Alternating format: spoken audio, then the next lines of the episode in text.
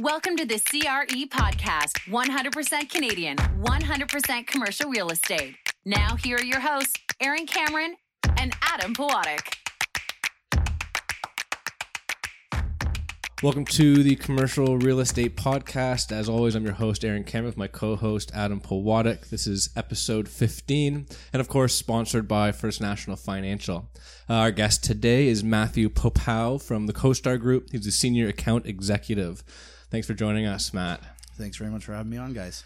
So, I mean, let's jump right into it. Matt, what, um, you know, let's start with how did you get into commercial real estate in the first place?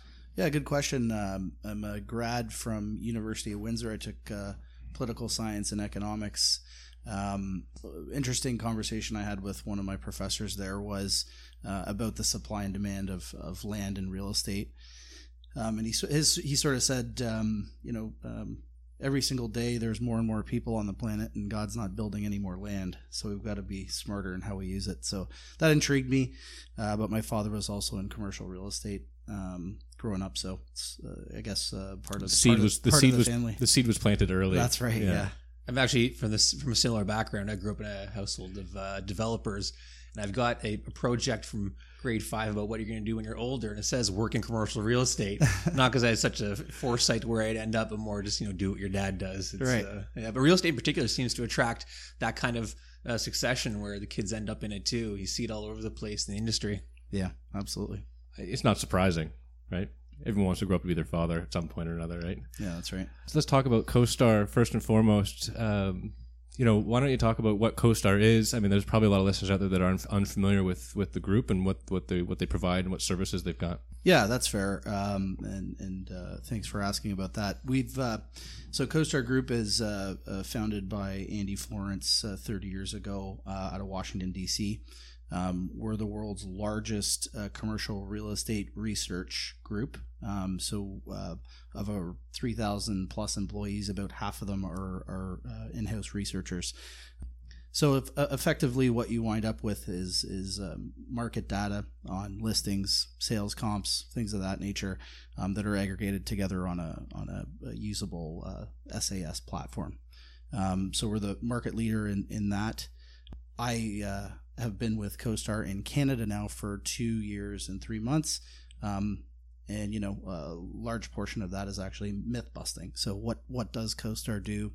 Uh, CoStar Group is um, a conglomerate of companies that uh, comprise of some of the larger ones are Apartments.com in the U.S. and LoopNet, which is uh, something that a lot of people in Canada are hmm. familiar with, which is a yeah. commercial uh, ILS platform for marketing properties available for sale and for lease. So, it's ILS uh, internet listing site or internet okay. listing service. Yeah, that's. I mean, it's one of those sort of non non well known sources. I had no idea that it was owned by CoStar. And let's just maybe let's back up a little bit. I mean, you, you not not to bring up competitors, but more just for, for information purposes for those that are in the industry. There's is always a thirst for knowledge and a thirst for comparables and looking for information about what's going on in the industry, in particular neighborhoods and jurisdictions. And whether you're on the, the lending side, like like Adam and I, or uh, on the asset management side or on the leasing side, kind of no matter where you are in real estate, you kind of always have to get a sense of, you know, what's the rent for this sort of, node or what's the average price per square foot for this type of asset class. And there's always, you know, it's always changing. And that's kind of the fun part about real estate is it's it's never the same depending on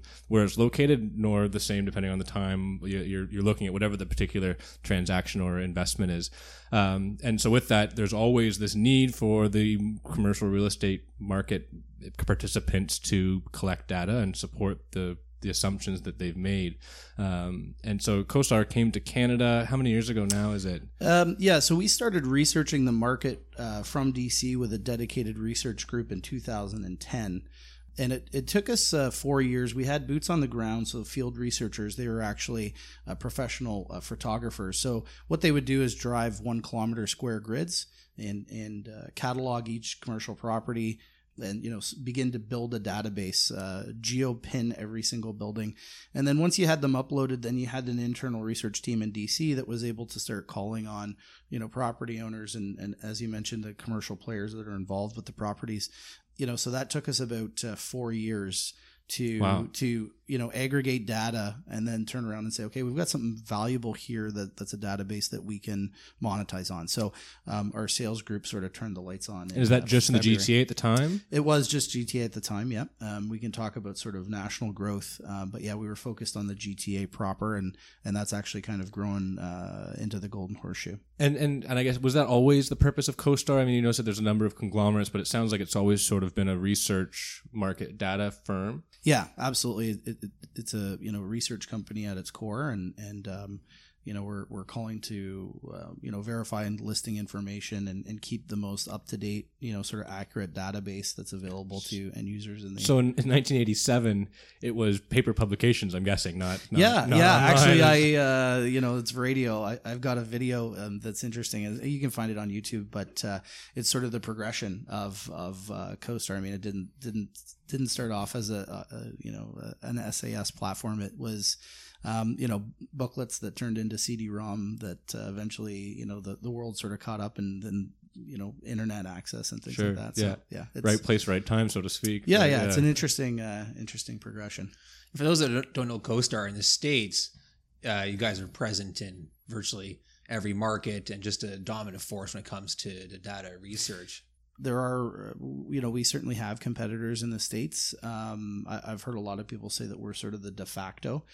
You know, we're we're in every major market in the U.S. Um, we have uh, data in the U.K. as well too. Uh, you know, complete coverage, and you know, growing in Europe and uh, right across Canada as well too. So we started in the GTA uh, in Toronto, and now have uh, market data in uh, Toronto, Ottawa, Edmonton, Calgary, and Vancouver.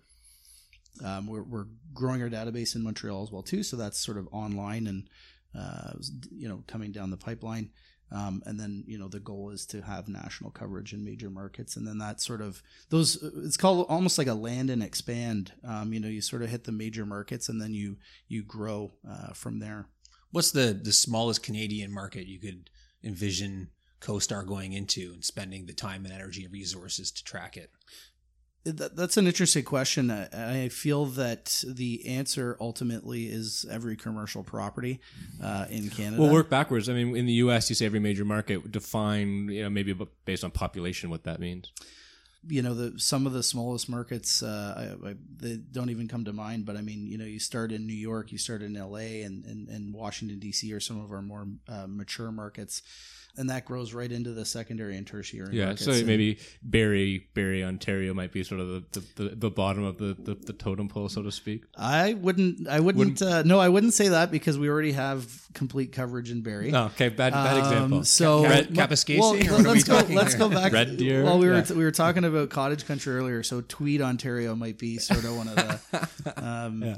And I, I, I've, I've got a cottage there, so it's a, a nice little town with uh, with retail and some commercial. But I Well, mean, then yeah, on weekends we'll be there. your it has one of each, right? Yeah, we'll, we'll exactly. No, we'll, we'll, we'll, you know, we'll, we'll be in those markets because the ultimately the, and and, and it's it's not really a, a secret. The, the the key to the whole thing is that because we have the largest sort of subscription based followers that use the end users of the data, it sort of behooves property owners that when they have a, a listing, um, CoStar will market that in in our database for free to again the largest um, end user base of commercial real estate players. So, you know, if I've got a listing, it doesn't matter where I am. I want to share that with CoStar. So can we talk about the the strategy? You mentioned land and expand, and, and you didn't kind of come in with full market data in the GTA. I, I believe, and correct me if I'm wrong, but you kind of focused on the leasing side of it at 1st Mhm.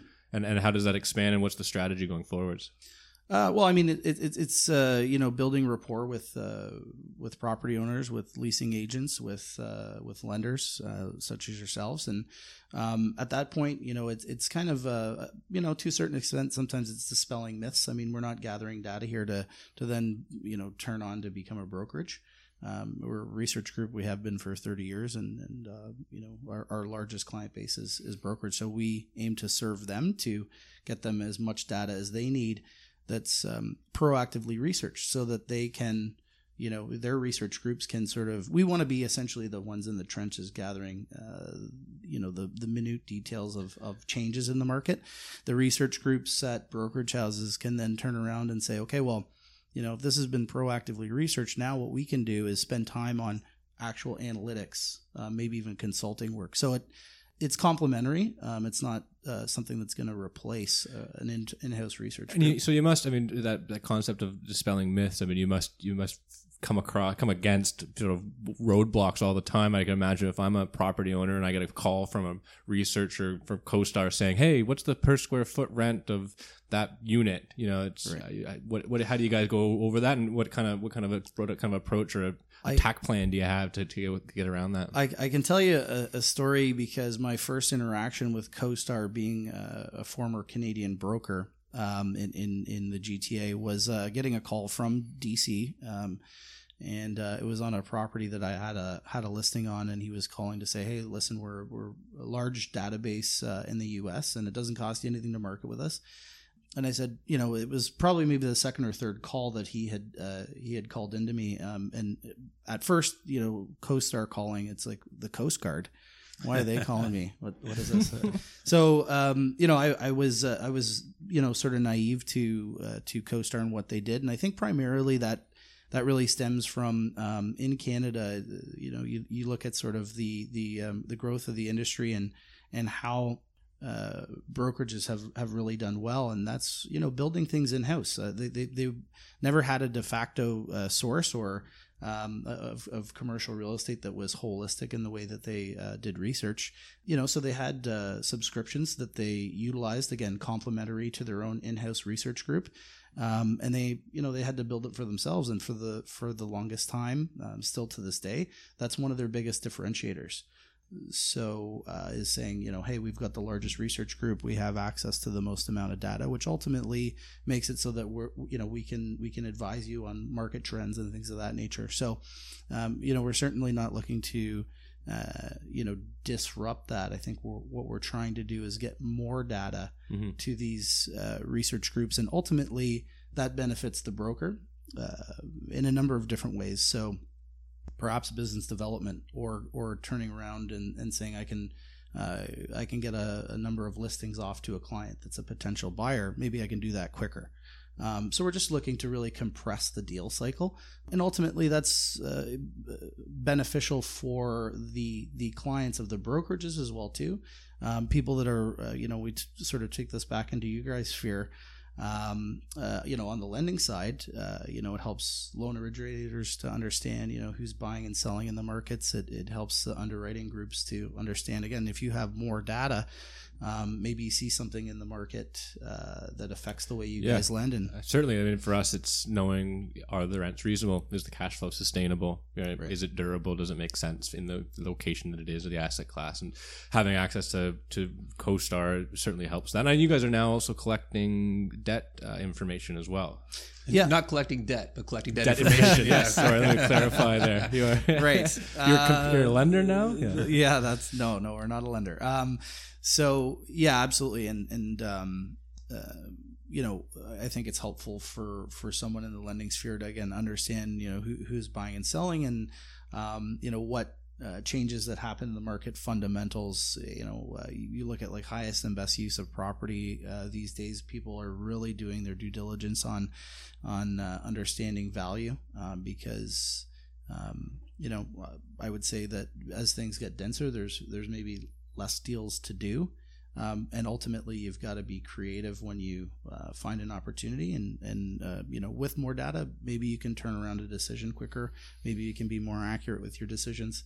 Um, that's uh, that's Yeah, that's speed in this marketplace is really important. yeah. It's so competitive. Are you guys finding that as well too? Yeah. Yeah, it's so Yeah. such a liquid market. I mean, it's just specific, specifically to the debt market. It's it's so liquid. There's so much money out there, and I think that's you know it was of uh, real estate is an alternative asset class that I think is becoming more and more appealing for you know for just its durability and its strength and the, there's sort of the you know historic growth that it's seen and Mhm. um, yeah, so being being the first one to respond, being the first one to issue, you know, a letter of intent or whatever it may be, certainly helps. And so having access to research like yourselves, um, you know, just makes it that much quicker. And for developers, you know, putting together pro formas, having access to information, getting that done quicker, trying to go in firm on offers for land because they're they're uh, confident in the numbers they're using, it makes all the difference.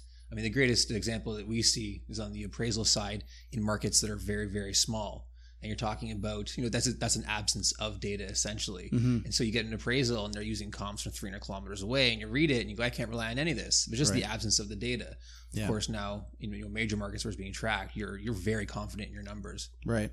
Yeah, and I mean that the you know it's difficult too because I, I remember working on a project with uh, uh, with someone in the industry and they said, well, you know, there's just there's not a lot of comps and you know you wish you could kind of create them but you you do have to look at alternative ways of coming up with value right so maybe understanding the whether it be the leasing demand um, or the, the leasing velocity in the marketplace and if there are no sales comps to really support that you know what do you get into do you get into uh, the cost of to rebuild it um, and then potential NOI or the current vacancy. I mean, there's a number of factors that I guess you have to look at if you don't have those uh, traditional comps to value something. It's funny when I talk to, as I mentioned at the start, my dad was a developer, and you talk to him about retail, and you know, his sound advice from buying properties 40 years ago was always buy on the sunny side of the street. It's got the most pedestrians. You know, that's the kind of the, the thought process. And now it's, you know, you've got uh, 50 page documents just full of graphs and charts that uh, demonstrate why you should buy that property. Yeah, that's right. Yeah, I wonder if it's. I mean, back then, and I don't know if this is true or not, but I'll just hypothesize that you know when you're buying things at ten caps or nine caps, you probably had this sense that you know, yes, there could be some stagnation, but likely values are going to go up, and I think there's a bit of a concern in the market. And we'll probably talk about this a little bit later in the podcast about you know just what's going on in the Canadian marketplace. But you know, when you're buying things at a three cap, I, I can't envision two caps or one caps. I mean, I, I know that I hear that they're out there, but they're certainly not nearly the same kind of growth. So, from a lender's perspective, if I'm being asked to lend at 75% of value, uh, I got to be pretty confident that it's going to retain its value, let alone appreciate over that five year term or whatever the whatever the duration is. So, the more information I have, the better I can verify that the information, the valuation, the, the cash flow is true and sustainable. That's just better for us. Um, why don't you talk about you know what happens if um, there's data missing in a in a particular comp and and the and the, the support you, you give to your subscription or Yeah. your sub- subscribers. Yeah, that uh, great question. You know that, and that that really goes back to sort of the former years of my career. Is uh, is that um, you know brokers will always have uh, a ton of value because you know a lot of folks have been in, in in neighborhoods and parts of the city for a very long time. a very intimate knowledge of uh, of you know market rates, data, players in the market, um, and and you know so you know there's always going to be those relationships in a market that uh, that people will have to rely on when there's a lack of data.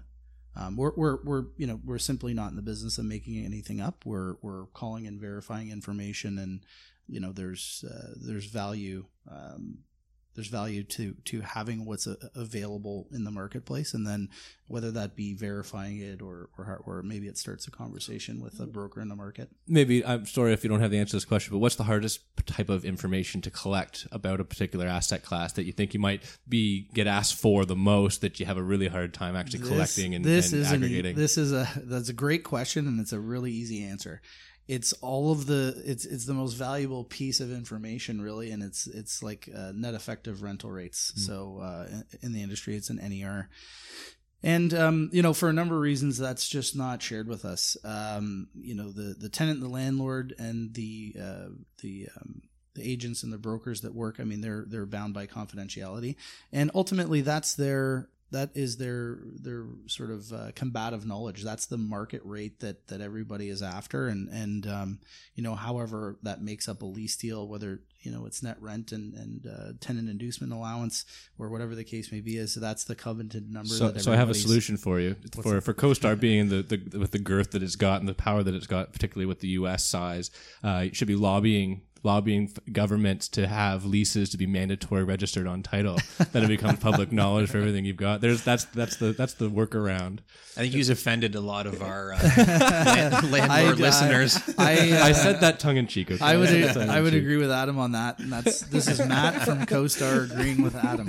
Um, the you know what I. I I hear you, and, and I, I think that uh, our group did a really great job with coming up with what I would call as a, as a solution is that you know when you meet with people and, and I, I really hope that listeners are, are able to uh, get a hold of us and maybe uh, uh have a demo just to get an understanding of what the platform looks like today. Because uh, as we discussed in the 30 year history it didn't start off the way the way it looks today. But uh, one of one of the uh, one of the sort of facets within it um, does have an ability for for for end users to um, um, put their information into the system but it's not shared with their research group. So they the end user still owns the data. Mm. Um, they're just able to view it on our platform. So if that's a if that's an NER, then then and that's what they want to put But in. it, and that's, it, it, that's what they it want to aggregate. maintains then they can- proprietary proprietary to the subscriber. Correct. And just the explanation behind why that matters is uh, if you look at uh, say a market like a market like Calgary right now, a lot of times you're seeing face rates on leases that uh, don't look that damaged, but the giveaways from the landlord you don't you don't see so you don't see what the net effective rents are you don't see how badly those assets are performing you know it's uh in the markets where it's uh, a landlord's paradise you're not seeing a lot of a lot of freebies given to the tenants but in places like calgary now you would see a lot of it Yeah. Can you right. list who who are the most active users of your of your platform? Uh, You know, maybe s- segregated by you know industry participant. Um, I'd imagine it's bro- leasing brokers probably, first and foremost. But you know, Yeah. is there any surprises there? You know, yeah, I, I, I, I can't speak to certain companies. Yeah, don't name um, names, But, but- Um, you know, we we've got uh, statistics are you know sort of ninety four percent renewal rate um, uh, across uh, across our markets that we're in uh, in North America, um, and which is made up of really all of the major commercial player um, um, groups that you would think of. So, commercial real estate brokerages is is probably the largest group of, of clientele we have. You know, U.S. banks, lenders, um, appraisal groups. You know, right down to uh, we've we've- got on board a couple of uh, commercial roofers. Um, they want uh, market data on on property spec. When was a building built? Who owns the building? project the Um, life cycle and when they might That's right. services, yeah, yeah, uh, and they work it backwards, so they'll look at buildings that are built, say, 22 years ago, and if the life life cycle of a of a roof is 25 years, or they can say, oh, uh, you know, maybe a really large lease deal happened in an industrial building. It might be a good time to reach out and say, listen, if there's a ton of H uh, HVAC work that needs to be done on the roof, might be a good time for the for the landlord and the tenant to kind of look at. Uh, uh, capital expenditure and redoing the roof at that time. So that's interesting. yeah, it, it's it's just it kind of gives you different different ways of thinking when you get more information, sort of access, more access, I guess, to more Yeah, information. yeah. So if, uh, if if brokers are the largest group, that actually leads back to the question of you know information missing that people want, uh, the actual ownership on properties. I know so many are obfuscated by numbered companies, and so you don't actually know who owns it. I know the brokers must ask you constantly for ownership information. Right. And- And, and they do, and I mean, you know, where we're where we're able to uh, get that information, where people are, are, are willing to share ownership, you know, we, we we do a pretty good job in saying, you know, we're a research group, and you know, this is the reason why we're asking the questions, and you know, so a lot of times we'll get participation with, yeah, here's my name and number.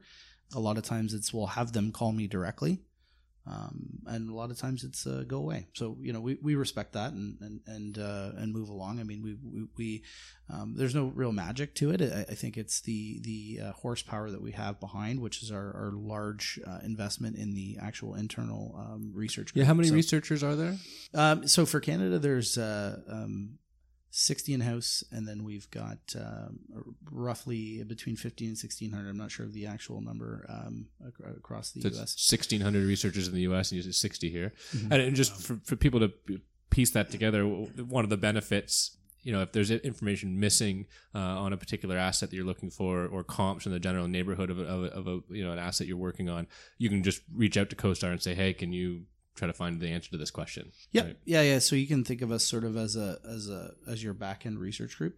Um, the reason being is we want to increase the the information that goes into Yeah, it's a value to you to go and yeah, ask those and our interests align, and I and I think that the you know that's uh, that's beneficial to the end user themselves and and uh, to us as well too. We want to we want we, we want to sort of get all the data in the market that's available.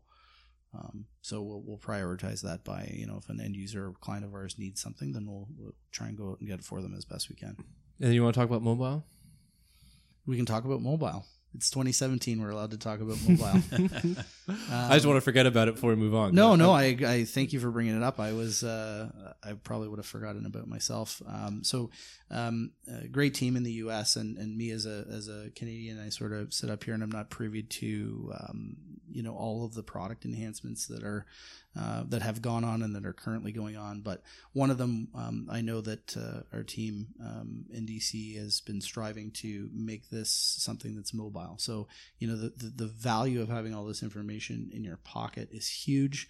Um, again, there's uh, YouTube videos um, I'll try and dig up, but uh, CoStar Mobile so is now available um, on an iPad and your iPhone and uh, I mean it, it, it's it's uh, impactful. I mean it's um, you know probably not where everybody sits down and and you know puts the blinders on and does the grunt work on their uh, research on a project that they're working with. That's still the desktop uh, version, but um, being able to walk through a market and understand you know if you're going on tour and, and say for instance your your end user um, uh, you know a corporate tenant is asking you, oh that's a really nice building that we just drove by. Why aren't we in there?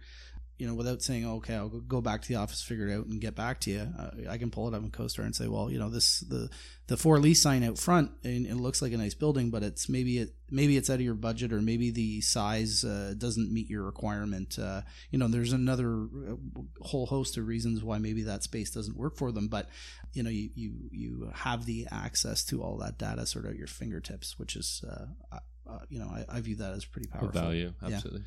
On a related note, the commercial real estate podcast website also mobile optimized. Woohoo!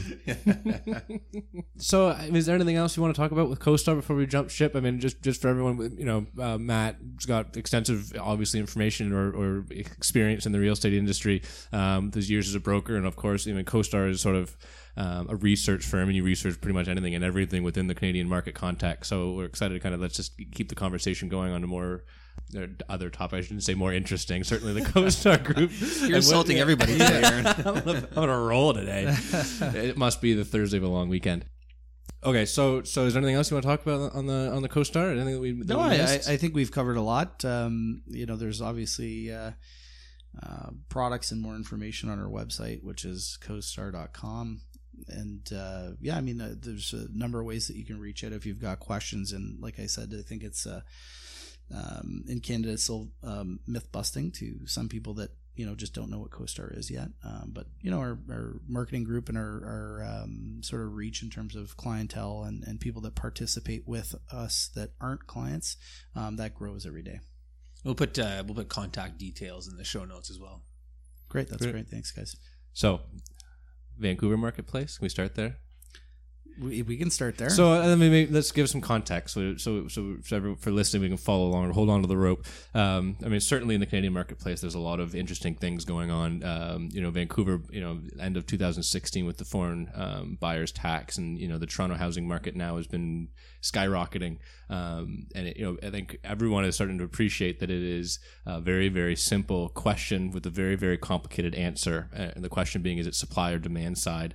Uh, and you know we'll, we'll, we will try to, to bring this into some of the, the, the other markets, but certainly the two that seem to be the most um, contentious are the Vancouver and Toronto market. So uh, Matt, you were just out there for the Vancouver Real Estate Forum. Um, you know what what stood out of, of, from what you heard there? Well, the mountains stood out the most. uh, beautiful city. Um, yeah, so I, I was there um, and very much in a, a, listening capacity to sort of understand, um, you know, the challenges uh, that that they face and and you know some of the unique ways that um, at least you know uh, uh, call it forward thinking and and uh, definitely thought leaders there. Um, a, a, beautiful facility and it, was a great uh, great forum, but I think that one thing that stood out that's not dissimilar to Toronto is is understanding um, the correlation sort of between live and work. Um, and we're seeing that already, um, both in Vancouver, Toronto, and uh, a lot of cities. Is is this um, sort of concept of mis- mixed use? So you know you've got a place where you live, but um, you know that that's not great if if there's nothing to do, or or you have to commute, you know, huge distances to work. So if you sort of have all three in the same neighborhood, the um, I guess the thought is that uh, okay, well, you know, this is going to be a great place to live. We're going to have value here in terms of whether it be a, a condo or a multifamily or or a subdivision of, of detached homes. Um, but again, that access to you know needs and wants, um, people don't want to go far to to uh, to sort of you know whether it be food or whether it be going out uh, for entertainment or whether it be going to work people don't really want to commute that's you know i think that's uh, right across the board if we're actually talking about the Vancouver Real Estate Forum, I did have a couple of tweets from the forum that I was going to do in the news Oh, let's section. do it- do it- but do yeah, it now. This, Yeah. jumps right in. Uh, you're talking about innov- innovative ways of dealing with uh, with land uh, restrictions. There, this is from the Real Estate News Exchange. It's PC Urban, which is a developer, is exploring multi-story industrial buildings in the city core which we've not seen anywhere. That's uh, it's a mind-boggling concept. You start thinking about uh, lifts and the way you service it, and uh, the shipping, obviously. But I guess in a in a geographically bound city like Vancouver, you kind of have to think that way. Yeah, I would I, I would agree. I mean, uh, density is density, and that that goes across all asset classes. So that that I mean, that's a that's a creative way if you can get the correct tenant mix to make sure that your third floor tenant doesn't need uh, you know huge concrete floors or something like that. I, I, no, I mean there's there's people that'll that that I'm sure can make that work, and that's that's well, we've really had this conversation. I think when we when um, one of our previous guests, Richard Joy uh, from ULI, was on, we had this conversation about if you travel around the world. I mean, particularly in Asia, and that's when I can speak to it. You know, Seoul, you know, anywhere in Tokyo, anywhere in Japan. I mean, all those places that are already sort of land uh, constrained. Um, they have you know retail simple retail stores that are 13 stories long and it's um, you know certainly the, the rent probably decreases you go up but it's you know a bookstore on the main floor and then a coffee shop on the second floor and then you know uh, you know uh, some sort of sports entertainment on the third floor and then a restaurant on the fourth floor and then something else on the fifth floor and it just goes up and that's the only way they can do it right? Yeah. and that's not that there's some neighborhoods like that. There's literally you know tens of maybe hundreds of kilometers of just retail that are stacked on top of each other. Whereas, whereas here, second story retail is a dirty word. You yeah, or an yeah, investor. you, you see. A, I mean, for us, certainly in the lending community, you see a you see a retail plaza with a second floor office, and you go, okay, well, just pretend the office doesn't exist. Yeah, Right. that, that's and that, that's a fair comment to make. Um, I, you know, anyone would would probably agree with you, but if you had, uh, say, for instance, thirty floors of multifamily above that. Um, then all of a sudden it becomes a lot more attractive. So I think that's the growth of this mixed use, um, not even a mixed use neighborhood. I'm talking a mixed use property. There's one actually, uh, the address uh, escapes me, but it's uh, Yonge and Gerrard, um, and I've seen some iterations of it, and it's you know multiple multiple uh, stories of uh, There's a HomeSense on and the HomeSense on the second floor. Is that that the one? That, that's it's- right. yeah, and it's and it's atrium, arium. I'm sorry, I can't remember the name. I think it's a Canderel building, I believe. Yeah. Yeah. let me pull up my CoStar Yeah. app. and I- One I'm second. te- yeah, I'm teasing. Uh, This won't translate well to an audio only format. That's right. Yeah, you guys can't. No, but uh, yeah, no. I mean, if you have the density above it, um, then all of a sudden that second story becomes uh, more desirable to be on. So if someone can, and and you know, maybe then you have mixed use. So the you know, if the coffee shop's on the first floor for walk by traffic, but maybe you have an Indigo with a with a, a Starbucks on the second, Second story. floor, yeah. second story. Um, so you know, it, it- it's all you know. The, the again, the fundamentals and, and developers have, have really come a long way to to not only um, um, have you know multiple use uh, in our property, but how how those different uses interact with one another and how you can ultimately get foot uh, foot traffic uh, right across the the commercial aspect of the property. at, at the forum well I'll, I'll read the read the tweet and then uh, this is something i want to talk about anyway. It's uh, this is from lois teguloa of pc urban properties. Foreign buyers tax good politics or good policy. Not increasing affordability but has a perception of the foreign buyer boogeyman. That must have been a hot topic at the forum. Yeah, it, it did seem to be one, but there I, I feel like there were a lot of people that just sort of had the thought like, well, there was there was demand for property anyways. So stifling the, the, the foreign buyers um, made it um, I guess a little bit more easy easy access to local players. But from from what I heard, um, it, it didn't um, it didn't really affect.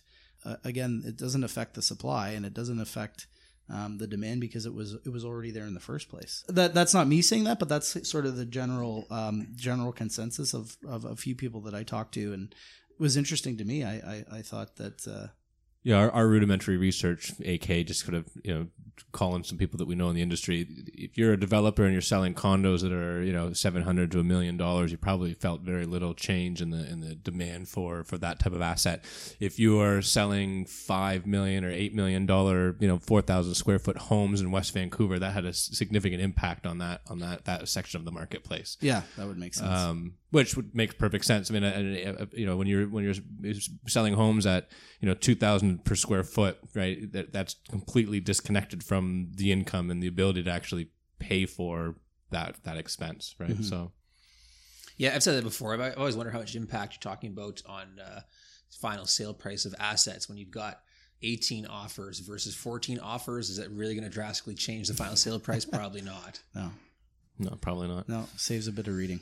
You know, one of the things that I keep I I find anyway in, in all the reading that I'm that I'm trying to do is the they seem to omit um, the impact of transportation and and sort of the movability of of of people in those cities. And and I you had kind of you know hit on it. I, I can't remember if it was in this podcast or before when we were kind of briefing to to start but you know there's this concept of utility and that's sort of an economics you know word but really what it just means is the uh, functionality and, and life uh, the lifestyle that you want to live right? And I, I think 15 years ago when the city wasn't as congested as it was, you could live in at Finch and Yonge or in North York and you could get downtown in 20 minutes at rush hour. So it didn't matter. Like I'm living that far away, but no matter what, no matter what time of day or night, I, I can get I can get places. So it was okay to live that far away from downtown. Now, I mean, if you live at Yonge and Sheppard, even to take the subway, I hear horror stories of you got to wait for eight eight subway trains to go because they're all packed, and yeah. certainly driving is just you wouldn't even think about it because it would take you an hour and 20 minutes to get up there, right? So yeah. I've heard that same the same sort of uh, concept of, uh, of coming, you know, out of the uh, out of the downtown west area, Liberty Village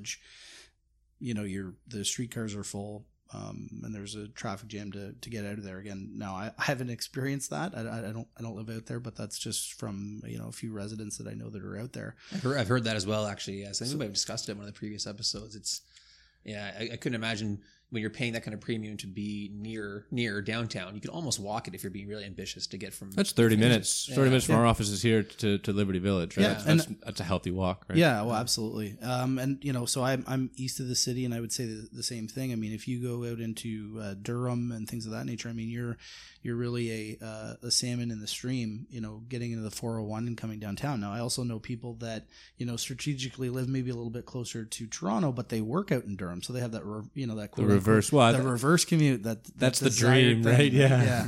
so, um, yeah, I mean, it, it, it's certainly a, a, a, density issue, but I mean, I think that the the other thing too is that the the city of Toronto has grown so quickly um, in relation to the infrastructure. Um, that uh, you know we just couldn't keep up and that's not a surprise to anybody but uh, you know ultimately how moving forward how do we fix that? So you know there's all these you know the questions of toll and, and continued investment in, in public transit. So i think we're headed in the right direction to fix a problem that was you know arguably 20 30 years ago. Um, and then we also deal with uh, just just like a, lot of other major cities that i look at um, that uh, aaron and i you and i discussed uh, previously was the natural barrier of the lake. So you've got the heartbeat of the city is in the financial core, and you can only sort of um, it's only three directions you can go. Right. Yeah, yeah exactly. And and you, you kind of have a comparison of, of of that city to like a Houston, Texas relatively the same size in turn in terms of uh, population, but they can build. They got uh, three ring roads around Houston, right, or whatever right. it is. Yeah, yeah. and I, I, mean you can you can come in from from any direction, right? So it's a, a little bit different. Well, and, and it, it, it's apparent to me that Vancouver's obviously the same thing, right? They've got their their downtown heartbeat on a on a little peninsula that's you know ocean to the west and you know U.S. border to the south and the mountains to the north, right? There's really, really right. Vancouver is really only one direction you can go, yeah, right? It's right. east, and so um, I, don't, I don't know so, for somehow that gets lost in the dialogue and maybe it just becomes too complex for simple you know one liner uh, media headlines right? It's supply or demand. Well I, I think it's it's way more complex than that. It's it's neither or both and, and in some combination but I think transportation gets lost as one of the main factors for why we're having the the pressures we're having. I know personally I'm I'm I'm a I'm a 10 to 15 minute drive outside of outside of uh, the downtown core uh, when it's when it's Sunday morning at 7 a.m. Otherwise, it's an hour. Yeah. Right. And I, so I can I can bike to work faster than I can in any other type of transportation. Right? Yeah. That that seems silly to me. I mean, I, I think in any major urban area, any major um, metropolis like like Toronto is, you should be able to get around faster than you can on a bike. You know, by taking public transportation or driving, and that's just not true. I think in most places in Toronto nowadays. Yeah. Yeah. Well, I mean, in all fairness, like I actually I live uh, in the same area that uh, Aaron does, just a little further north, and I've got a perfectly good car that sits in the driveway four days a week because I can walk down to the subway. And just for, for context sake, I'm you know I'm in a, a suburb of Toronto. I'm in Etobicoke. I can walk to the subway in uh, you know a minute or two. But I can be door to door, standing standing at the front door of my house to sitting at my desk at work in 35 minutes in the subway during peak rush hour. And if I want to drive in the same time frame, it's going to be an hour. So I've got a car that just sits there. It's very good. Yeah, one to my to, to I mean, and Adam's fortunate that he lives close to a subway, and if there were lots of subway stops in Toronto, it would be sufficient. But unfortunately, those to find a house that's reasonably priced that you can afford to pay for, it's really really challenging. I'm I mean, uh, Yeah, the I Venn think- diagram on that is yeah, uh, well, I mean, the reality I think is that you and I are probably the exact same distance from downtown Toronto. You just happen to be 15 minutes closer to a subway stop, and therefore it takes you 30 minutes and it takes me an hour. And it, you know that that seems, you know, I, mean, I don't. It, it, anyway, my point is it gets lost in the conversation, right? Right. Yeah. absolutely. There's just so many factors that, um, you know, either complement or compound. Um, that uh, yeah. So a lot of times that's something. The, that's- someone that's someone unspoken. someone I was talking to about this was making a joke about um, you know the problem with bureaucracy and how uh, there needs to be studies done and then they need to discuss the studies and yeah, I, don't know if this is true or not, but I believe it to be true only because it sounds like it should be true. Is that you know the city of Toronto gets stuck in this perpetual let's order a study, then let's talk about it for three years. Okay, that study's too old now to really be valid, so let's order another study, and then let's talk about it for three years. Okay, that study's too old, and that's just been going on. You know, some sort of this perpetual no decisions can ever get made because they can never make a decision fast enough before the study becomes stale, right? and, you're, and you're looking for funding from multiple levels of government, and they're they're changing leadership every you know, four years Yeah. and different mandates, and it's uh, you need the stars to align for anything to move forward. right and and and back to the the discussion as well too your your uh, family being in development i mean they're um, they're taxed as well too to have have these you know again multi-use properties that you know and and and I think ultimately it's how do you work with one another um, and if there's I'm not really sure what the answer is if I had it I I uh, I believe Would be sitting here talking no, to us. No, no, I would be. I would be. I would be screaming it from the mountaintops.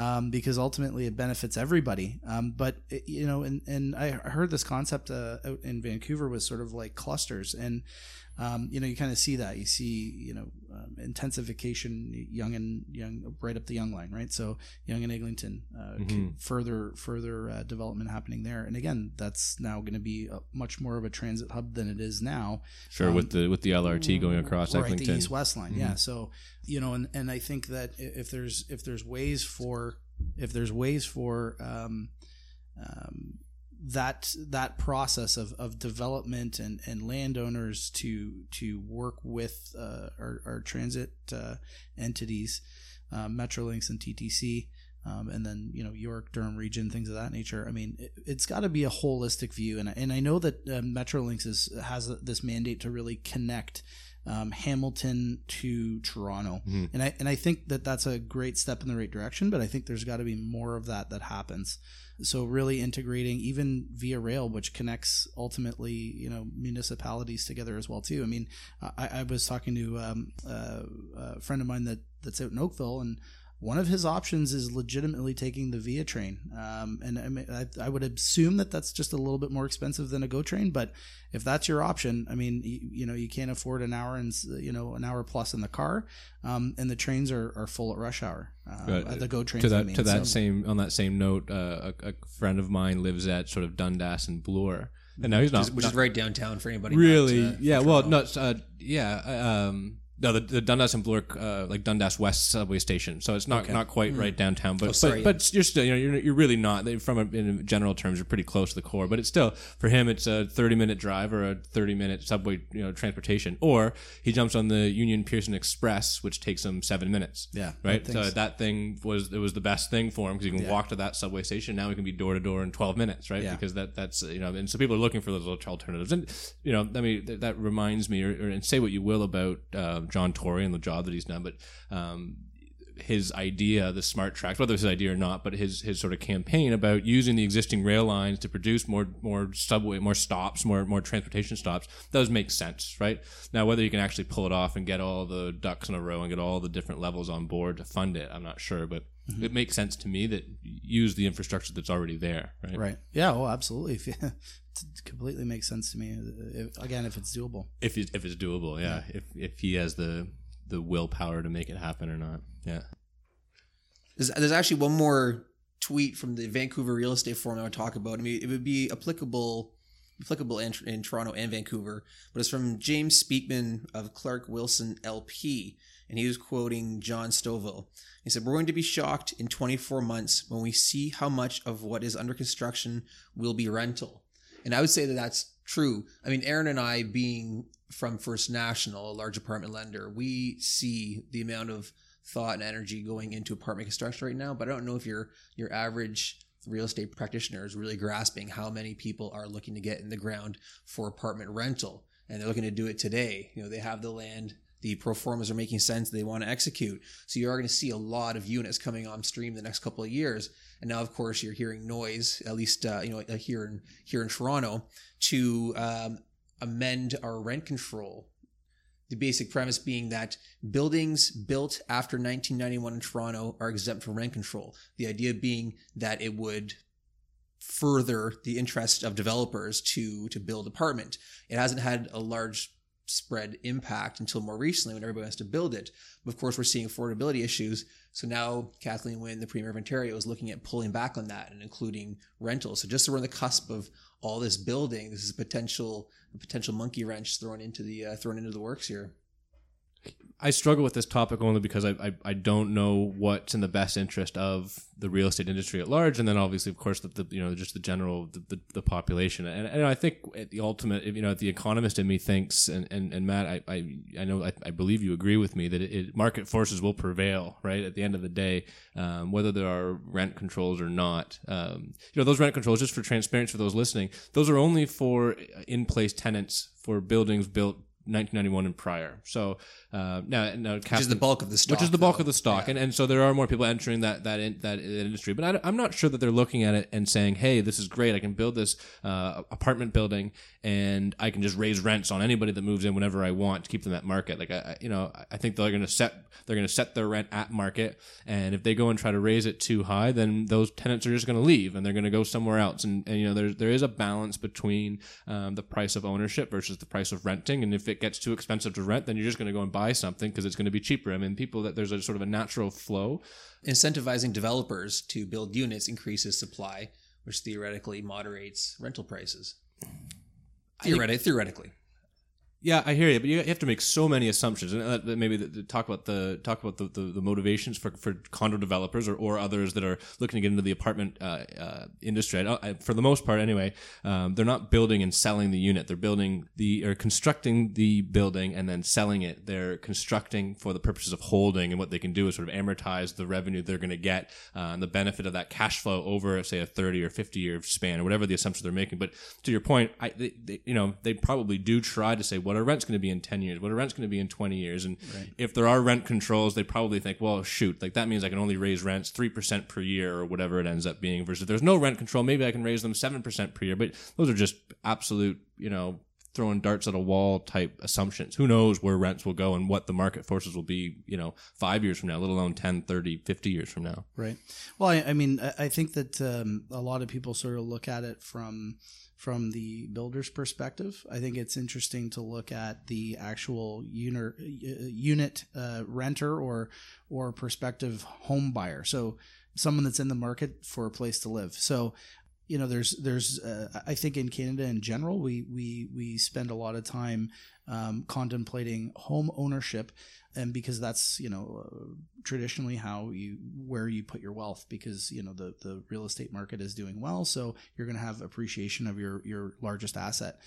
You know, in the U.S., we saw the the sort of housing crash, um, and then we saw you know renting uh, taking Mhm. over. There's a lot of a lot of rental units, Ton, and right? yeah, which which is um, you know, and and and that was sort of a a, a little bit of a off topic uh, theme at the at the real estate forum in Vancouver was you know understanding you know rental versus owning and and the price difference and and there's a, there is a huge difference between uh, vacancy in terms of renting out a condo versus buying a condo.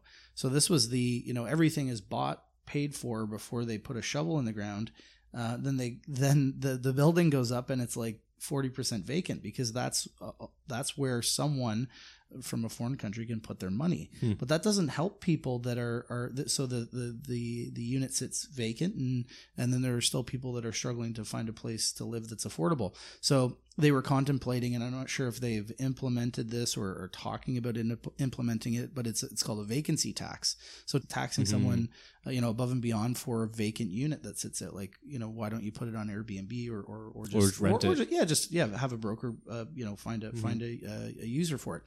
You know that that's always been a question as well too, and and I and I think that with all the active cranes uh, here in the GTA and and there's still constant building, I think that everything is is um, is very linked together. So you have condos um, that are taking up. So now they're they're high rise residential, which was actually land that was slated for uh, commercial use. So that was going to be uh, employment land. I'm, I'm not speaking about a specific property. I'm just sort of talking about you know the downtown growth, and, Mhm. and a lot of it's been condo.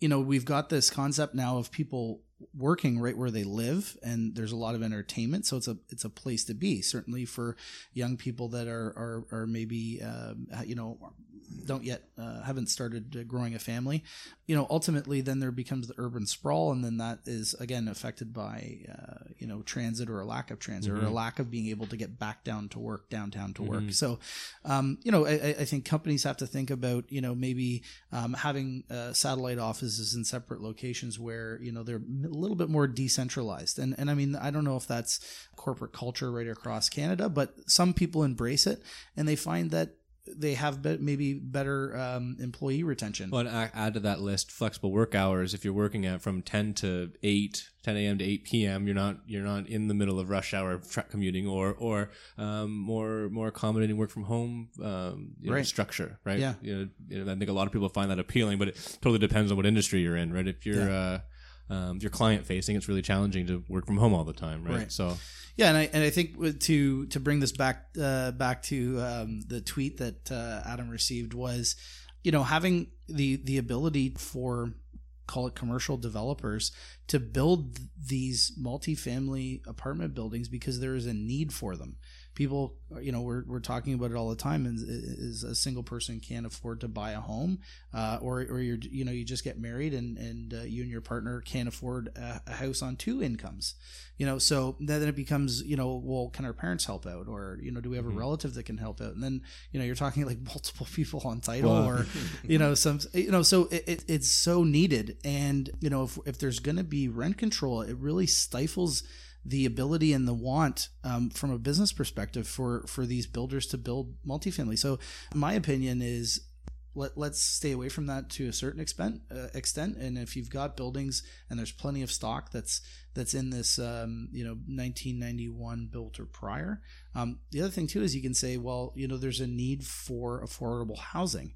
So you know well let's address the needs separately and and and build accordingly like let's build responsibly and and uh, you know so maybe that becomes a part of you know for however many units you build that are not rent control you have to contribute or build a certain amount of units that that that do fall under that the do rent fall. control. I don't know, just honestly, just a, a- uh, not a solution necessarily, but a, a thought to consider that that just crossed my mind. That's so. an interesting point. I mean, maybe maybe we get so s- stuck in the construct of rent control means you can't increase rents more than X as prescribed by whatever the the, the, the governing body says, right. Right. Versus maybe it's maybe rent control means no, you you just can't raise it this much above and beyond what we deem market rents are for your neighborhood or something, right? I mean, if market rents are twenty five hundred, you can't charge thirty five hundred, but you can charge twenty five hundred plus two percent or something. I mean, there might be different ways to implement a different type of control. I mean, what we're, and obviously what the what the, the governments are trying to do is just prevent guys from just charging egregious rents. Oh, you're paying eleven hundred now; it's three thousand, and you got to be out on the streets because you can't afford to live there anymore. You- right? you- there's been some articles recently where that exact case happened. But my first thought is that's got to be a very unique situation. Oh if yeah, my landlord said, "Hey, you need to pay double the rent," I'm just going to leave. That's going to be the Right. end of it. I mean, this, this is not just uh, a situation where they can they can charge whatever they want. There has to be an agreeing party on the other end in order to pay that every month. So Yeah. every time I see that, an article like that, I always think that it, it must have been grossly under market or some sort of outstanding circumstance. Yeah, and there and a lot of times it it uh, really comes down to there's uh, there's a need and there's not enough uh, there's not enough supply, right? So uh, until you have enough supply um, in the marketplace, you know that that won't level out No. um, in terms of the, the the fair market rent. we could talk for hours. We we have in the past. we do. We do regularly. um, unfortunately, we can't. Let's. We got two other, two more segments. First, Matt, why don't we start? Um, you know, this is something we do with all of our with all of our guests, um, and it and it's for for the, uh, the listeners out there that are maybe just starting in, in the commercial real estate industry. Do you have two um, two items uh, of uh, do you have two recommendations to yourself if you were if you could talk to yourself from 15 years ago when you started the industry what would they be Yes, I do, and um, pieces of advice Yeah, I, I appreciate you guys asking because it really got the wheels turning in my mind in terms of what uh, I, I can tell you. There's um, one piece of advice I would say is that really ties into the old adage of be, beware of the man of one book or beware of the person with one book. And, and how I relate that is um, I, I think taking advice from all all types of different uh, facets within an industry, you know, not just learning the tenant corporate side, but talking to a developer and understanding the value where they you know what's their mind around in terms of buying property in terms of building it um, looking at a landlord and understanding how how um, they need to understand taxes and opex just as much as they have to understand rent. And and really basically not turning down advice just because uh, you know someone that y- you know you might meet in the industry doesn't do exactly what you do. They have a different perspective and they are all uh, they all relate to one another um, so I think that's one of the biggest things. And, and uh, I was lucky growing up in my career. I was able to talk to um, developers, and, and you know they said one of the best things you can understand is a lease. You know, so that's uh, I got into leasing and, and did that for a number of years, and that helped build sort of the foundation of of uh, I guess my education within real estate.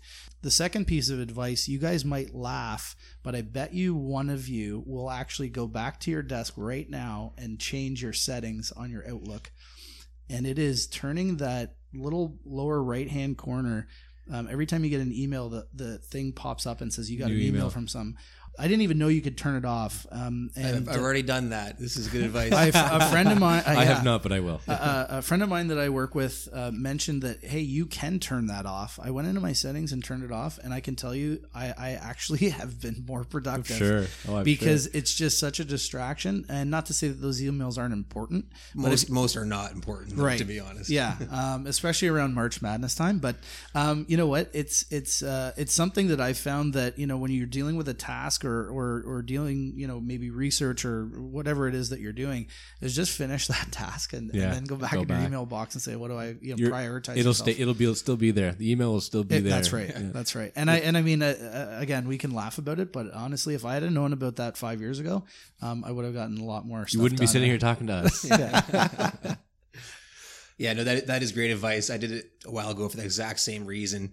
Generally speaking, with real estate, what you're working on, you're focused on it, and you get some email of minor interest, and it breaks your focus. Then you get back into your Excel spreadsheet, got to think about the formulas you were working on, and all of a sudden you've lost six and a half minutes because you wanted to read an email with somebody saying, "Hey, we're meeting for lunch tomorrow." That's You know, right. It's uh, Yeah. yeah, definitely. especially with i mean uh, there's so many more people wearing multiple hats and there's you know um, sales performance or there's customer service or research or uh, underwriting or um, you know multiple things we, we deal with every day and and uh, you know you can really get distracted easily and i found that you know just just that one small little change um, really affected my day noted Um, and then, and then, last but not least, of course, just a couple interesting pieces of uh, news in the in the marketplace that we're gonna we're gonna talk about. Um, mine mine relates to you know for any of the listeners we've had that have you know kind of come through all of the podcasts. We, we Adam and I did a year in review a number of podcasts ago, and and, and we, it kept coming up. So we we're doing our research. Uh, City of Edmonton approves new condo tower. City of Edmonton approves new office tower. City of Edmonton approves new development, and, and it kind of seemed to be disconnected from you know true economic forces. I mean, I wasn't aware. Maybe I'm wrong, and I, it certainly could be uh, that that Edmonton is this booming marketplace with you know large population growth, and and I I don't know that to be true. Correct me if I'm wrong, but I don't. Well, believe, CoStar could probably tell you whether yeah, well, not. but I don't believe that it's this booming booming town. Yet it seems that a disproportionate amount of development is going on in that town. You know, in, in relation to to the economy at large. And so, of course, you know, a couple days ago, up pops another one. The city of Edmonton's approved a uh, 80 story condo tower uh, by selling public parkland to the developer. Uh, 80 stories, okay, what, what, does that mean? Well, that's that's 200 250 meters, sorry, 280 meters. Um, and for context, the tallest building in Edmonton today is 140 meters. So you're talking about a tower on the outskirts of downtown Edmonton, built on public parkland that's going to be double the height of any other tower in Edmonton Edmonton. So just curious. I don't know what it means. I don't know why the city's doing that. It was approved nine to three by the by their twelve councilors, so it wasn't like it scratched through by the skin of its chin. Um, just very curious to see why. And it, you know, if I just guess, it's probably something like, "Wow, Calgary's really struggling. Let's try to become the the capital of Alberta like we used to be." I mean, Edmonton used to be more focused, more more like considered the center of Alberta. Uh, Calgary's overtaken it with the oil boom, and maybe Edmonton's just you know maybe it's an internal battle of Alberta. I don't know. I'm just I'm just guessing. Well, maybe it's a typical uh, developer approach where they ask for the moon, get it cut back to half, and they're happy because that's what they originally wanted. But in this case, it just got approved as is. yeah. you know, so a whole bunch of developers think, "What? you approve that?" But when you see the I guess the, the the rendering of what's going to do to the skyline is just it just obviously dominates it. It's so much larger, and so much more prominent than anything it, else. It, it does. There. I mean, in, in, comparison, it looks like the Burj Tower in, in Dubai, right? It's this huge, gigantic thing above and beyond anything else in the city. Um, anyway, we'll see if it actually gets developed. I mean, of course, they've still got to go through a, a, bunch of hoops to actually get shovels in the ground, but especially in a down market too, to take on super ambitious projects, it's interesting. Yeah, yeah interesting. Yeah. I've got actually got a couple of news stories uh, the next one is my favorite. It's beloved Canadian podcaster welcomes first child into the world. This, this would be Aaron Cameron. Recently became yeah. a father, so congratulations to him. Thank you. Yep. Loosely little, related to real estate. Little Levon John Cameron.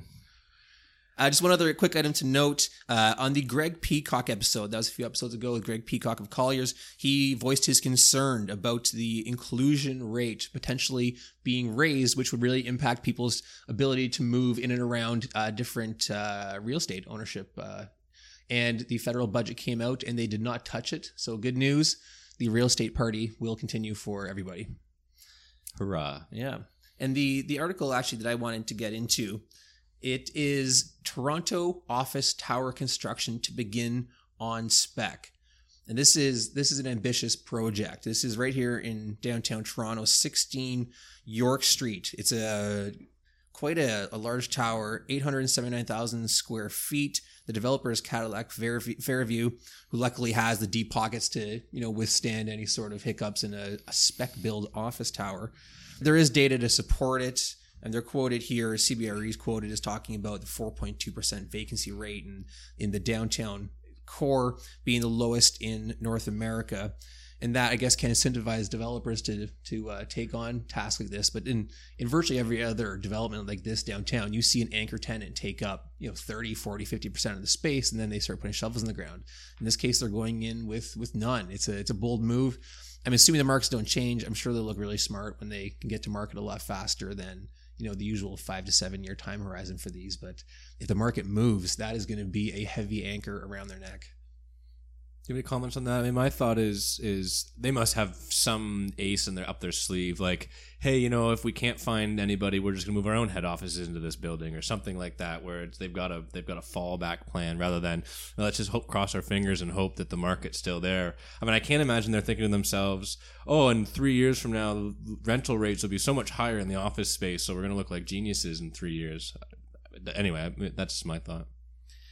there's a number of factors, and and you know, there's uh, probably a lot that that that we don't know uh, going on behind the scenes. Um, they, they, you know, they have a, a wealth of tenants within Mm-hmm. uh, within their portfolio downtown. So um, there could be office shifting. There could be, um, you know, uh, again, a whole host of things. Um, the other thing too is, I mean, you know, you, you have conversations with with uh, brokerages that represent um, large entities downtown.